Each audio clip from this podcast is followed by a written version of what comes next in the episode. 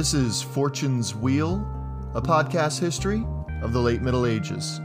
I'm your host, Jonathan, and this is episode 9 A Snake in the Grass.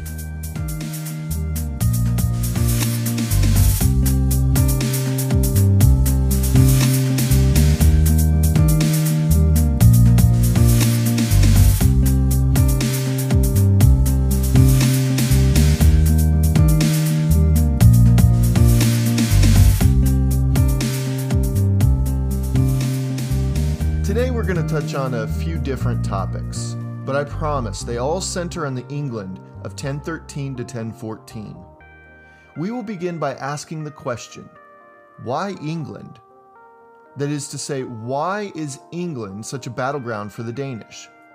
What is it about this little island nation that sets it apart from other lands throughout medieval Europe that makes it such a draw for Vikings and nation builders? Also, we establish English societal structure during this time and, and how it directly affects how things unfold during the Danish invasions of the early 11th century. And finally, we push our understanding further along as we see Ethelred's struggle, which isn't really anything new, let's be honest.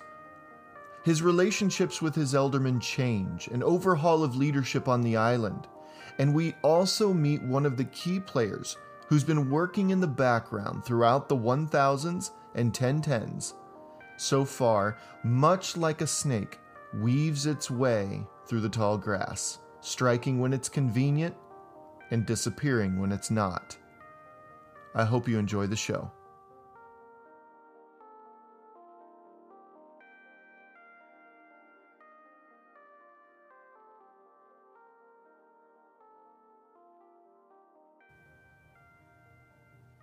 So, before we get into the meat of this episode, why England anyway? I mean, why were the Danes so interested in this island off the coast of such a rich and diverse and influential mainland? England was hardly a destination hotspot for Europe's elite at the time, you know, so again, why England? Well, to begin with, being separated by the mainland by an average of 20 miles of cold, choppy waters, England saw a major shrinkage of their trade routes and networking after the fall of Rome back in the 450s. I mean, England wasn't forgotten, but all of Europe seemed to shrink back locally as soon as the framework of the Western Roman Empire collapsed. It succumbed to the new authorities of those barbarians, as the Romans called them of the Goths, the Ostrogoths, the Visigoths, and the Vandals sweeping through and disrupting the fairly stable equilibrium the Romans had already established. This left England somewhat alone until the Saxons arrived many decades later. Think King Arthur in the 500s. The expansive Roman road system developed over the last few centuries, well, these broke down considerably during that time thus cutting off the farthest reaches of Roman Britain and making overland trade and travel harder and harder, and more susceptible to raiding and plunder by Celts and Picts and other local groups. Like Arthur, Roman walls built to protect them from those pesky Highlanders in the far north, the Antonine and Hadrian's walls, these also faded into the mists of myth and legend for a while. So by 1000, England had weathered local warfare between Saxons, Picts, Norwegian settlers, the Gaelic peoples of Irish and Scottish descent, Angles, Celts, the Welsh. Some Viking raids in the in the 790s and the 880s and 940s sought to upend the growing power of Saxon elite of Wessex, but eventually Alfred's kingdom prevailed each time. Well, until Ethelred II, that is.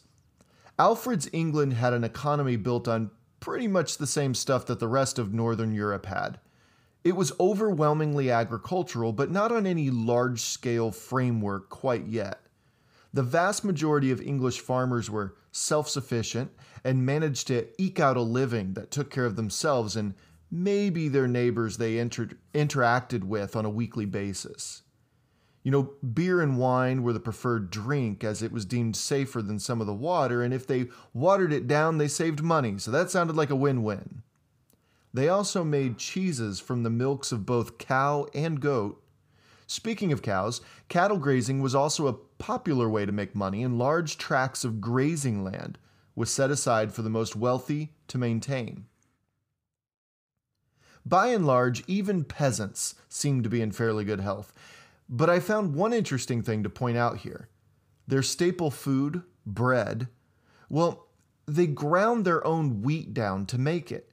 See, this, according to the archaeological record, had a major impact on their dental health, as their grinding equipment was mainly made of stone. So that means that tiny particles of stone found their way into the flour, was baked into the bread, and was then ground into the chewer's teeth. Well, as you can imagine, the English, along with their mainland neighbors in the Middle Ages, well, they lost their teeth very early in life. This would have a detrimental effect on their overall nutrition, as chewing is really just the first cog in the complex machinery of digestion. If food isn't chewed properly, the, the nutrients can't be fully absorbed into the body. See, seems like a silly point to make, but think of the lasting implications that lack of specific nutrients can make on the human body makes one a little more appreciative for the little luxuries we enjoy today. So, as for everyday life, they largely made their own homes, their own clothes, their own furniture, bedding, fences, tools. Of course, trade was a large part of this, but for the most part, the English were pretty self sufficient and industrious people. When you take into consideration two other things on top of England's prosperity and the hardworking, self sufficient nature of its people, it's no small wonder why foreigners would want to continue to harass and ultimately invade. The first is simple. When Olaf Tryggvason initiated King Ethelred's Danegeld payments in 991, there was a banner flying high above the palace in Winchester, Ethelred's ancestral home, that told the world that England, well, had money. Like a lot of it. When the next Danegeld payment was made, it was even higher. You know, and that caught the attention of Sweyn Forkbeard of, of Denmark, among others. Not a good precedent to set. And the second consideration is one of personal and national pride. Ethelred ordering the mass slaughter of all Danes living in the Kingdom of England in 1002 included the sister, if you remember, to the King of Denmark, Sweyn Forkbeard. You can imagine that Sweyn, uh, he'd been looking for another legitimizing reason to uh, officially extort or even invade England. Punishment was on his mind in some way or another. With the St. Brice's Day massacre, Ethelred handed him just such an opportunity. With Sweyn Forkbeard's 1013 invasion, England had hit the point of no return. Another draw to the island was the maturity of its social structure. We tend to think of the medieval period as a period of social disparity and fracturing. And I won't even pretend there weren't periods where that was the case, predominantly. But even in the farthest corners of Europe, beginning to crawl out of the darkest ages, England, due to Alfred's civil reforms back in the 880s and into the 900s they carried, had grown to be a highly stable society. According to Mark Morris's book, The Norman Conquest, at around 1100, so about 80 or so years after our current narrative.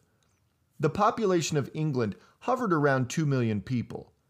And this was after an incredibly bloody, unstable, and turbulent century of warfare, deceit, and agricultural and commercial destruction. He writes that through all of that, England's population still continued to rise, according to contemporary sources. And accordingly, we can deduce that England's population around 1000 was maybe a little more than a million inhabitants. To me, this is impressive and is a testament to the economy of the island as well as the resilience and hardworking culture that existed among the English then. From these million or so people Morris talks about, he breaks it down between, quote, the free and the unfree, end quote. The unfree are, of course, slaves. And it might surprise many of us today to learn that upwards of 10% of that million were slaves.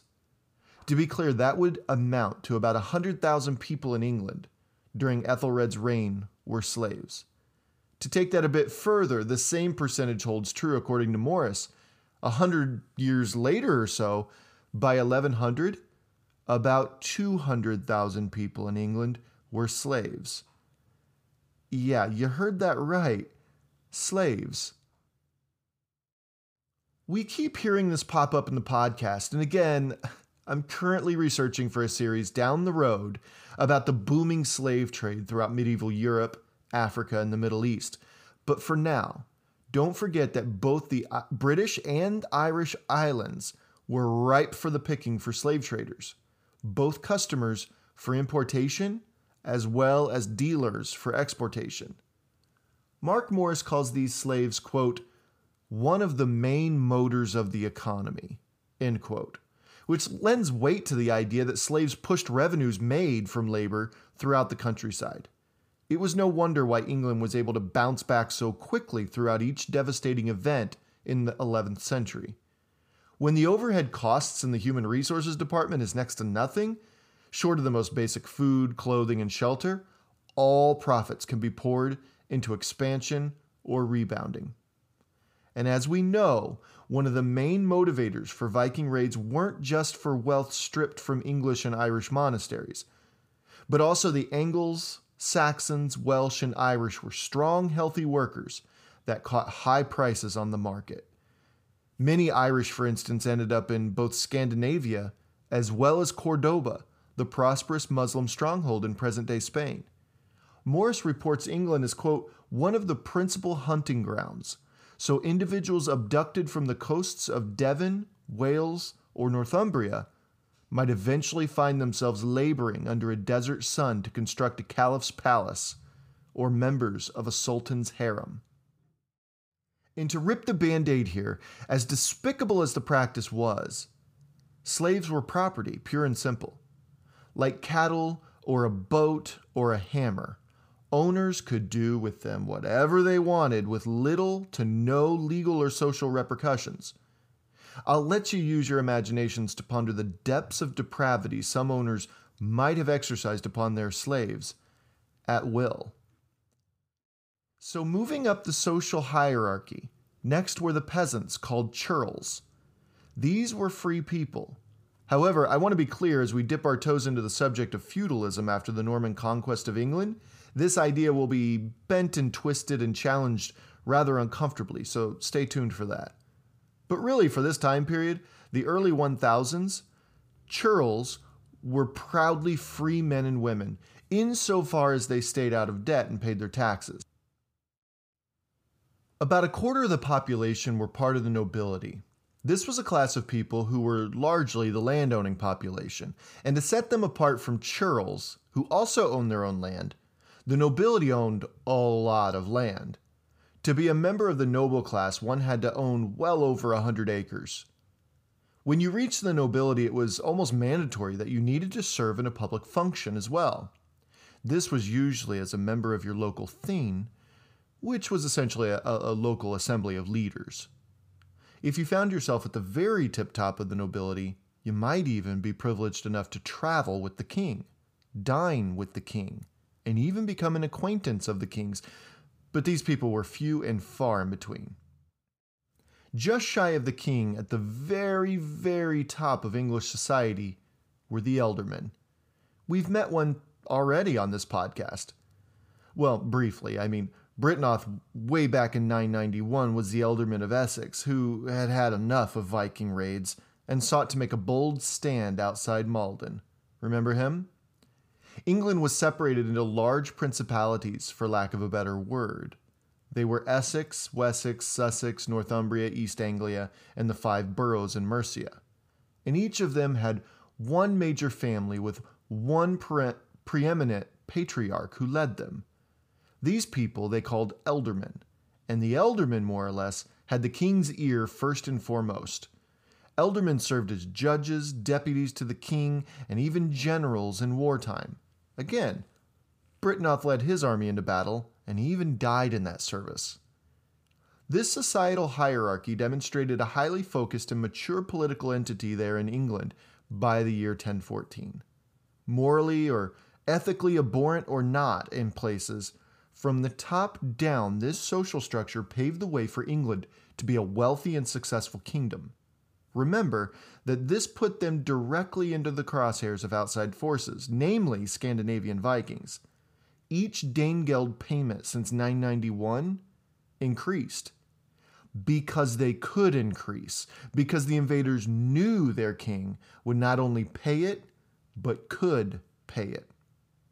Weak leadership and a strong economy are a crippling combination when bullies come torching your towns, hauling off your laborers, and demanding pay.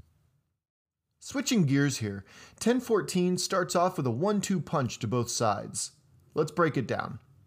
As of, say, November of 1013, Ethelred and his family, remember, Emma traveled separately from her husband and children, which seemed rather odd at the time, sought sanctuary in his brother in law's home in Normandy, Emma's home. In the meantime, the Archbishop of York, Wulfstan II, or Lupus as he styled himself, was apoplectic with rage at his countrymen as to their behavior in the preceding decades, and he let the world know about it in his Sermo Lupi ad Anglos on the last episode, the Sermon of the Wolf to the English. And by early February of 1014, here's the other part of that one two punch the new king of both England and Denmark was dead. This left the country in absolute disarray. Who would be king of England? I mean, forget Denmark. What about us? The nobles were in some serious hot water here. They had just sent their king packing, literally. They chose to back some some some brutish Viking king just weeks earlier instead of their fellow Briton of almost 40 years. Why? Well, something we haven't touched on in the podcast so far is that Ethelred, well, I mean, okay, pardon the language, but Ethelred was an ass. I mean, this guy might have been the second son of a beloved Viking expelling king who established peace on the island once again. But make no mistake, Ethelred was not his father nor was he his great great grandfather Alfred. Don't forget that Ethelred, at 12, assumed the throne only because his half brother Edward was murdered at his own castle in Dorset just three years after being on the throne. People didn't forget it, as is abundantly evident in Wulfstan's sermon. And despite what they thought of young Edward as a person, they even in the years afterwards renamed King Edward as Edward the Martyr after reports of his body being dug up by the clergy a year later and finding no real decomposition occurring. Miracle indeed. There's a lot to be said about how the people thought of Ethelred's rise to power, but the nickname for his brother, I think, kind of says it all. But there was a particular culture among the elite that needs to be fleshed out in order to get a to, to better understand Ethelred's decisions and England's imminent collapse and we trace it back to someone most people would never have thought Alfred. Yeah, so it's safe to say that Alfred the Great is one of England's most beloved national heroes, even today. The same could be said of the England of 1,000 years ago, too. Everyone knew the stories of how Alfred took a beating, was even expelled from his throne by Guthrum, a Viking warlord who took all but Wessex, thus the titles of the historical fiction novel series by Bernard Cornwell and the Netflix series The Last Kingdom. And they also knew how Alfred, ever the scholar and military strategist, outwitted Guthrum and the other Viking chieftains and took back the lands of England and unified the disparate kingdoms. Alfred didn't just connect the kingdoms of Northumbria, East Anglia, Mercia, and Sussex to Wessex he created a newish societal structure that unified it through commerce, taxation, and communication. He consolidated each part of each former kingdom and fit it into the hierarchy of the House of Wessex, who would rule England until his great great grandson, Ethelred II, over a century later. In fact, since the Saxons, his people, and the Angles were the largest groups in the new kingdom, he renamed the kingdom as a whole as the Anglo Saxon kingdom. That's how they referred to it at the time, which was eventually shortened to England or land of the Angles and Saxons. One specific thing Alfred reformed was military service. He created a standing army, though much of the armies that would go to war would still require service from the farmers and the traders around the kingdom. But this base army would serve as a trained fighting force against foreign invasion. His ealdormen were in charge of their own loyal fighting force. But this was crippled as a way of diminishing any threat to the crown by kingdoms he just saved from Vikings. Over the decades, the standing army would remain, but would be stripped down almost bare of its once held esteem and numbers, and the ealdormen would be free to establish larger and larger loyal retinues. Between Alfred's war against Guthrum in the 880s and 90s, to Ethelred's uptick in raids during the mid to late 980s, there was just one major blip on the radar in the middle of the century with Eric Bloodaxe that England suffered any real invasion on their, on their sovereignty. This created a system in which ealdormen were largely left to their own devices. Before and after King Edgar's reign, remember, he's the king who defeated Eric Bloodaxe, Ethelred's father, right? England's military readiness was severely stunted by a lack of action. Couple that with an ever decreasing trained standing army, and by Ethelred II's reign, you have an entire population of nobility who have had a century to pretty much sit around thinking about things other than what to do with when the Vikings came back to town.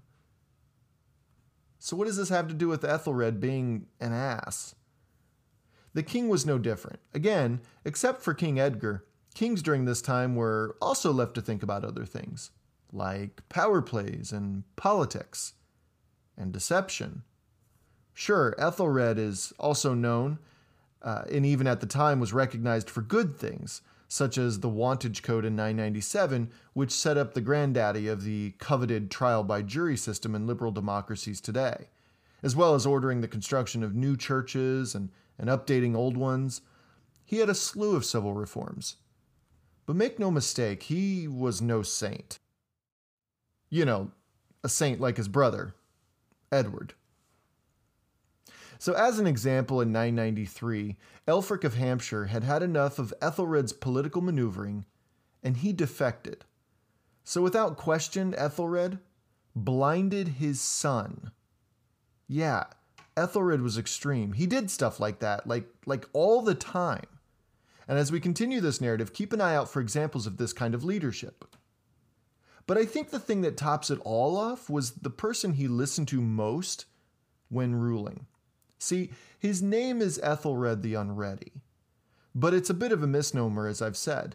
It's actually a mistranslation that's been modernized to mean something it's not. The actual name is Ethelred Unred. Unred is Old English for ill advised, not unprepared or unready. Readiness had little to do with it. It was more the counsel he sought out over all the others. See, he had this guy this guy, see, he was an absolute scoundrel. He was ruthless. He was an opportunist. And, and for those that know the Lord of the Rings story, he was a lot like Grima Worm, Wormtongue, who twisted the ear and polluted the rule of King Theoden of Rohan. Now, to be crystal clear, this doesn't let Ethelred off the hook for anything, but it does offer an insight as to a lot of the decisions that were made and carried out, especially those on the more ruthless side of things. This guy was really nowhere to be found before 1001 in the records, when he was found listed as a witness to royal charters, though his father was a part of the Witan since the 980s at least. A Witan was the name of the king's council of ealdormen who met periodically to discuss matters of state and to offer advice to the king when asked. This guy came from Mercia. In fact, as of 1007, he took over his father's role as ealdorman of Mercia. Sometime within two years, he was married to the king's daughter from the first marriage, Eadgyth. This marriage, to be honest, was kind of astounding. I mean, uh, a king's children were very often pawns, save for the eldest couple boys who were, who were groomed to someday take the crown. Younger sons were often sent to monasteries to bolster the esteem of that particular church, much like young Brian of the Dál gCais was back in Ireland, but princesses were explicitly used to establish marriage alliances with surrounding kings. This marriage, to be honest, was kind of astounding. I mean, a king's children were very often pawns, save for the eldest couple boys who were groomed to someday take the crown. Younger sons were often sent to monasteries to bolster the esteem of that particular church, much like young Brian of the Dál gCais was back in Ireland. But princesses were explicitly used to establish marriage alliances with surrounding kingdoms. Some were even married off to powerful but difficult to rein in noble houses within a kingdom as a way to tie that family's lands more securely to the crown. But rarely were daughters married off to well established noble houses within a kingdom. So Ethelred married marrying off his daughter to the ealdorman of Mercia, well that's a real head scratcher.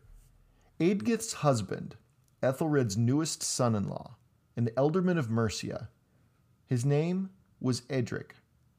Over the next few years, certainly by 1014, Edric would have earned the less than respectable surname Streona, which meant the acquisitive. Edric Streona, or more precisely, Edric the Inquisitive, earned the name because of his deceptive backstabbing and murderous approach to politics. And Ethelred was a sucker for a good hitman. For example, the first time we even hear a whisper of this man we know to be Edric Streona was in 1006, just one year before he was named Ealdorman of Mercia, remember. To summarize John of Worcester, a post Norman English monk out of Worcester Priory, in his Chronicles of the Danish Conquest of England, he says that Edric greeted the respected ealdorman of Northumbria, Elfhelm, as old friends. However, having promised riches to a local butcher to commit the crime, he invited the ealdorman out for a hunt, in which Elfhelm was brutally murdered. Soon after, at Ethelred's behest, Edric oversaw the blinding of both of Elfhelm's sons, as well. There's no other way to say this without sounding like a like an uber geek, but I'm going to say it anyway. The North remembers. Okay, seriously though, Northumbria, Ethelred's only real buffer against the wild Picts to the north, and a crucial ally as far as being able to defend England against the Danes, well, they won't forget.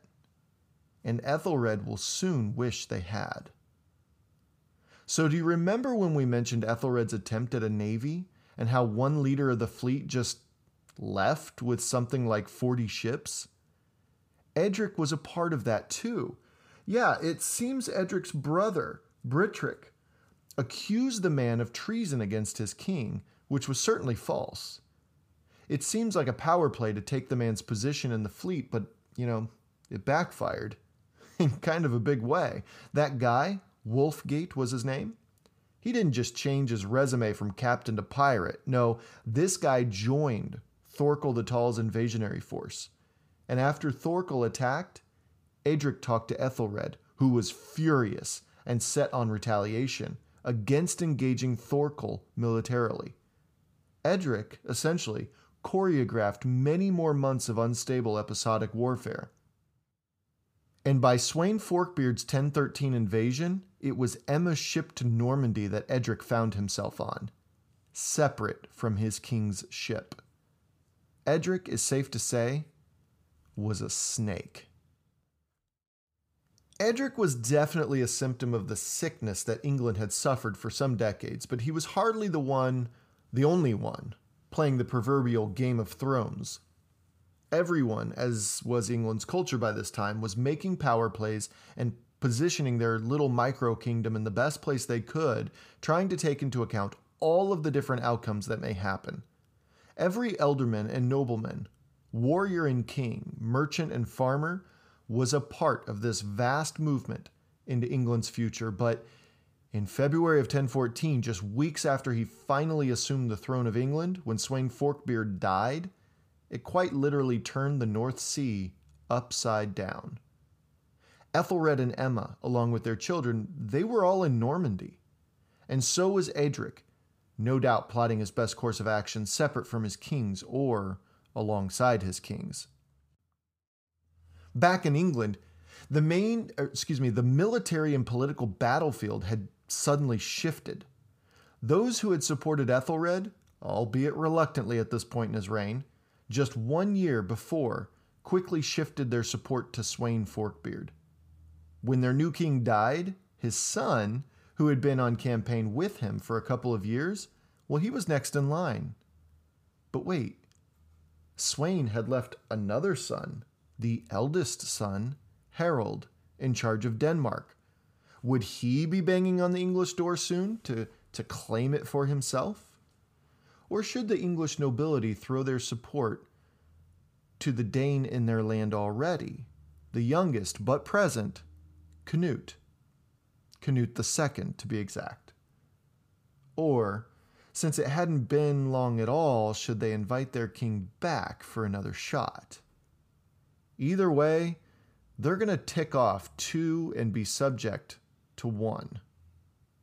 Who does the English nobility have more of a stake in getting what they want out of this whole situation? That's the question they asked. As laid out already, Ethelred, you can imagine, wasn't exactly a beloved leader by this time. In fact, many among his nobility couldn't stand the guy. And Edric's presence only escalated tensions across the kingdom. However, Ethelred needed their support now. If he wanted his kingdom back, he would most certainly have to agree to some terms. Admittedly, when I read this in the Anglo Saxon Chronicles, I laughed out loud. I can't help it. The guy had messed up so badly as king during the last 20 years that part of his agreement to return as their king was that he would, quote, govern them more justly than he did before, end quote. I mean, if that's not a royal smack in the face, I don't know what is. They could have just said, um, hey, um, so yeah, you sucked so badly as our king before. We can see why you're in the position you're in right now, but but we'll graciously accept you back if you could like just not suck as bad as you did before. Got that? So they covered their tracks, these noblemen, with those terms too. They also made him agree, Ethelred agree, to forgive and forget every single last thing they'd ever done or said against the crown or English prosperity. Smart fellas. And also, did you catch that? What happened when they made that pact with Ethelred? It's not immediately apparent, but it's still there. Did you notice that Ethelred was forced to compromise his authority at the behest of his noblemen? Yeah, this is the first time in English history where a king was forced to do this and it most certainly won't be the last. Hold on to that little nugget as we get a couple centuries down the road. So Ethelred returned, with Edric still at his side. But what of Canute? How did he handle the news?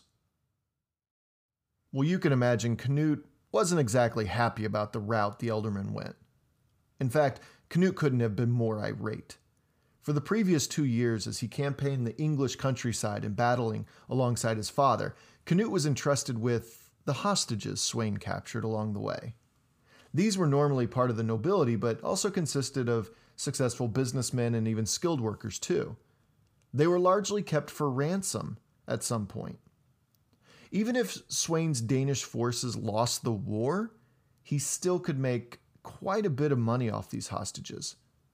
When Canute heard the news of Ethelred's return, he consolidated his forces near Gainsborough in Lindsey, the place where Sweyn Forkbeard had died. Lindsey lies immediately nor- or excuse me, south of Northumbria, the region Ethelred angered years earlier with the unexpected murder of their ealdorman, Elfhelm. And remember, he also blinded Elfhelm's two sons. It held the towns of Gainsborough and Lincoln, as well as a few monasteries. See, Lindsey cast their support with Canute when Ethelred returned in 1014, which obviously didn't sit well with the shamed king. Canute hauled the hostages on a rampage toward London, having heard word that Ethelred and his sons, Ethelstan Etheling and Edmund, were taking London.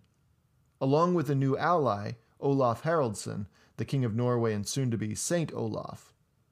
It was an impressive strategy as Olaf Haraldsson took the bridge from the perspective of the river, while Ethelstan, the next in line to the English crown, who's quickly proving to be a very capable young leader and warrior, took his men across the thinned out bridge and took London by storm, young Edmund at his side.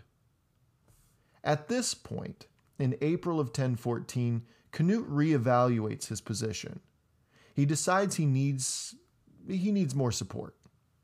He grudgingly takes off to Denmark, where he planned to ask his half brother and current de facto king of Denmark for land within Denmark, as well as help taking back England. It was a bold move for the younger Canute, no doubt. What's to say that King Harold won't just off him as a potential usurper? But Canute had a bit of a hothead, see? And when you're a hothead, you tend to make some pretty rash decisions. On his way, he made a last second detour towards Sandwich, where he dropped the hostages off. He offloaded these POWs who were free to head back home after who knows how long as pawns in a nation sized game of chess. Well, I mean, they could return home, of course, but I'm not sure what they could accomplish in the England of 1014. See, Canute saw that every last hostage made landfall without their ears, noses, or hands.